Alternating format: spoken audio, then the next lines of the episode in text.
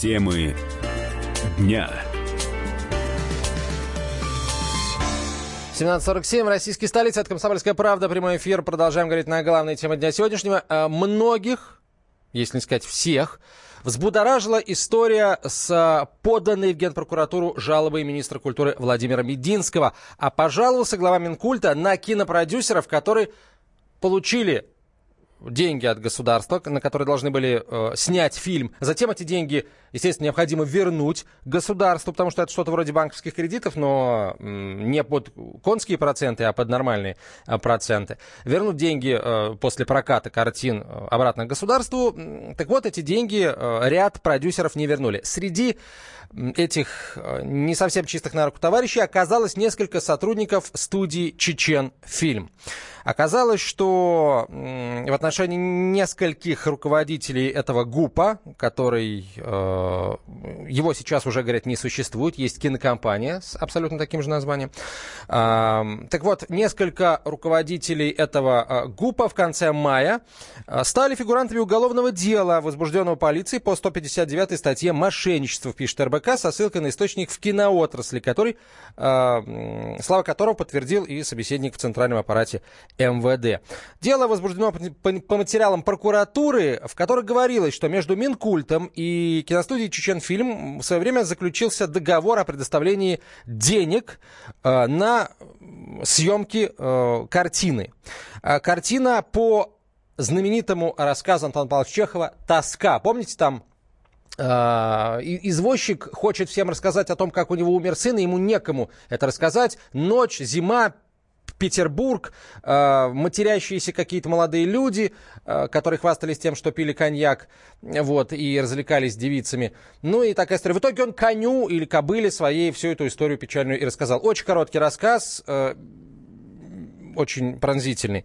Вот по этому рассказу Чечен-фильм, судя по материалам дела, планировал снять фильм. Но э, в 2011 году были, было, было выделено на это почти 22 миллиона рублей. Время прошло, Фильма нет, денег нет. Потом оказалось, что этого ГУПа уже тоже нет. И очень интересная получилась история. В первую очередь э, интересно, а каким образом разные э, кинопродюсерские центры подают заявки. Вот кто угодно может попросить деньги на съемки чего угодно.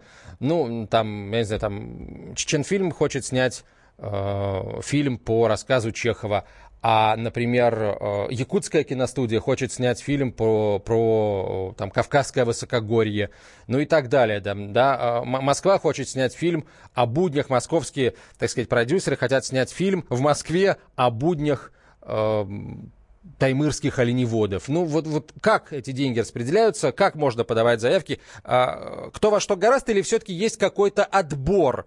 Эм, вопрос, конечно, очень интересный. В самом Минкульте на запрос коллег из РБК ничего не ответили.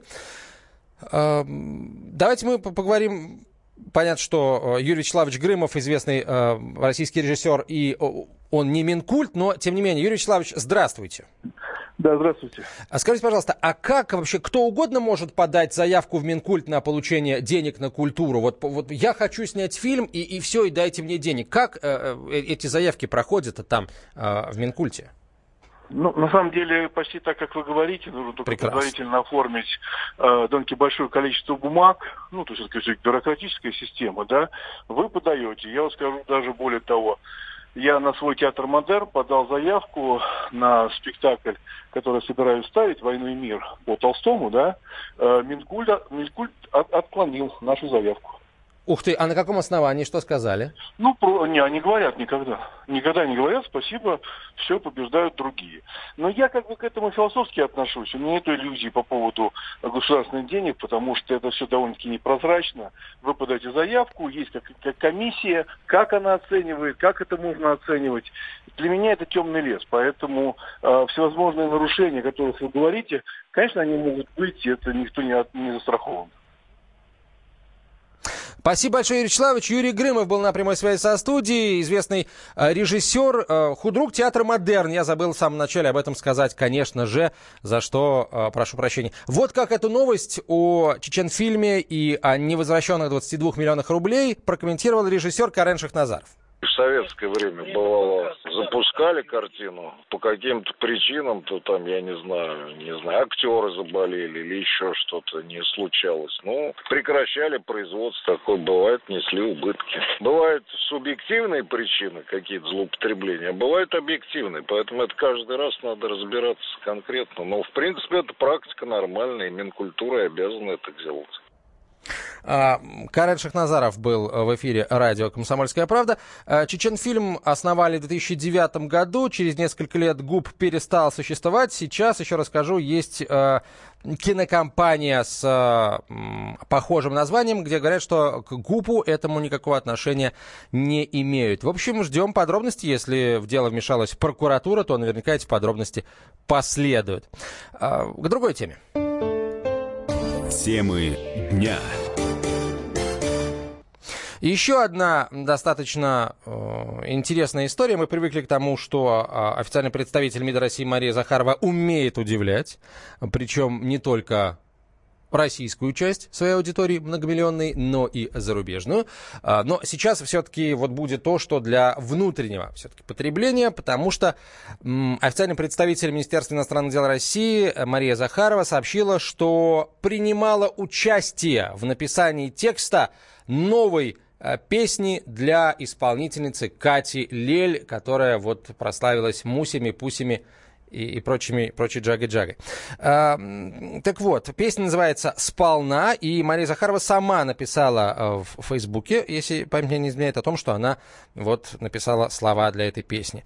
Меня спрашивают, правда ли я написала текст песни Кати Лель «Сполна», и нет, и да, отвечает Мария Захарова. Исмалик такой, когда кто-то смеется до слез. История удивительная, других у меня не бывает, э, написала Мария Захарова. Случайно пересеклись, потом встретились и разговорились. Она рассказывала о своей жизни, о своих переживаниях, о своих чувствах, сообщила Мария Захарова. А потом пояснила, что после этой встречи с Катей Лель она не смогла заснуть, а утром, нет, не заснула, а написала текст, э, строчки из которого и вошли в песню «Сполна». А, не осуждать, не поддерживать героев таких жизненных водоворотов невозможно, а, считает Мария Захарова. Можно только почувствовать боль, страсть, любовь и ненависть, которыми были пронизаны все судьбы людей. Вот, в общем, тоже, с позволения сказать, культурная часть нашего сегодняшнего эфира. И закончим мы его, конечно же, песней Кати Лель «Сполна», некоторые фрагменты слов которой – принадлежат Перу овпреда российского МИДа Марии Захаровой.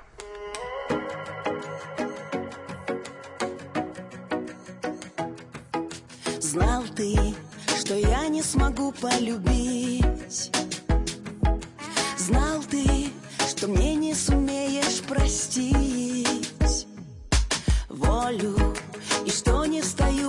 встаю под ружье Отмашь ты сил мне за все